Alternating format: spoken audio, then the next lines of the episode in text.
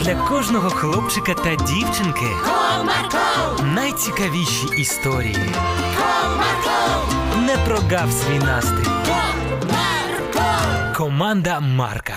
Привіт, друзі! А у вас є молодші братики чи сестрички? А як ви вважаєте, краще бути молодшим чи старшим? Ось наш герой вважав, що старшим бути погано, адже вся увага приділяється не тобі. Але потім він зрозумів, що помилявся. Цікаво, як він дійшов до такого висновку. Тоді давайте слухати.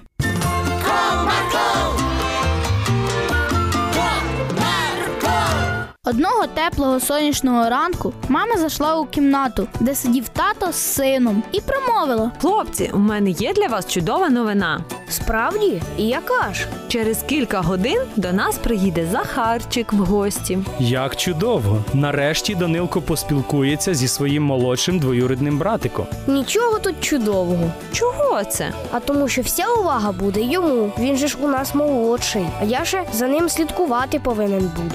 Але ж колись і за тобою хтось слідкував. Це нормально. Він же молодший за тебе. І тут, перервавши розмову батьків, пролунав дзвінок в двері. Я відкрию. Промовила мама та відкрила двері і побачила свого племінника Захарчика. Добрий день. Привіт, любий! Як в тебе справи? Ти проходь, не стій на порозі. У мене все добре. Це чудово. Пішли у вітальню, там якраз Данилко з татом. Ходімо. Промовив Захарчик, та вони пішли в кімнату. Захарчику, привіт! Який я радий тебе бачити. Доброго дня. Я такий радий бути у вас в гостях. Привіт.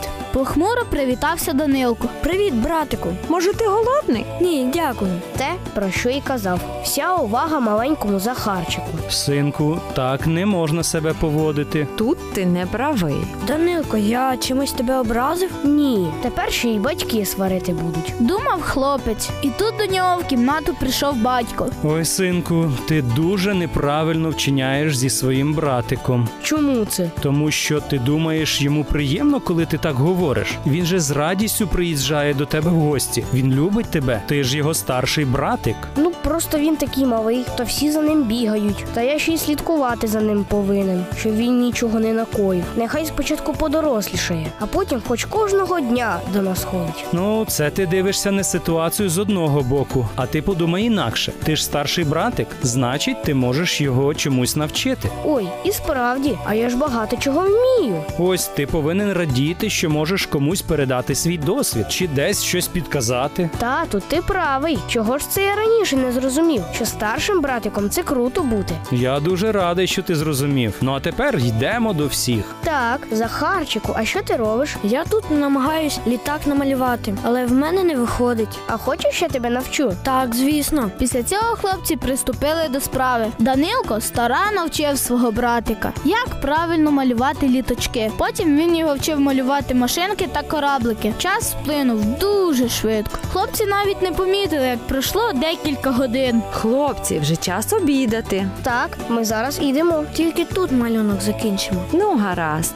Після цього, через декілька хвилинок, вони домалювали та пішли обідати. Після цього до них підійшов тато Данилка, щоб дещо повідомити. Хлопці, вже мама Захарчика скоро приїде за ним. Скоро ми ж зовсім не награлися разом. Так, і я ще хочу час провести із своїм братиком. Якщо ти хочеш, то можеш ще завтра приїхати до нас у гості. Так, хочу. І я не проти. Тоді я домовлюся з мамою Захарчика і завтра чекаємо тебе у гості. Добре, Захарчику, а ти вмієш кататися на роликах? Ні. А хочеш, я тебе завтра навчу? Так, дуже хочу. Тоді домовились.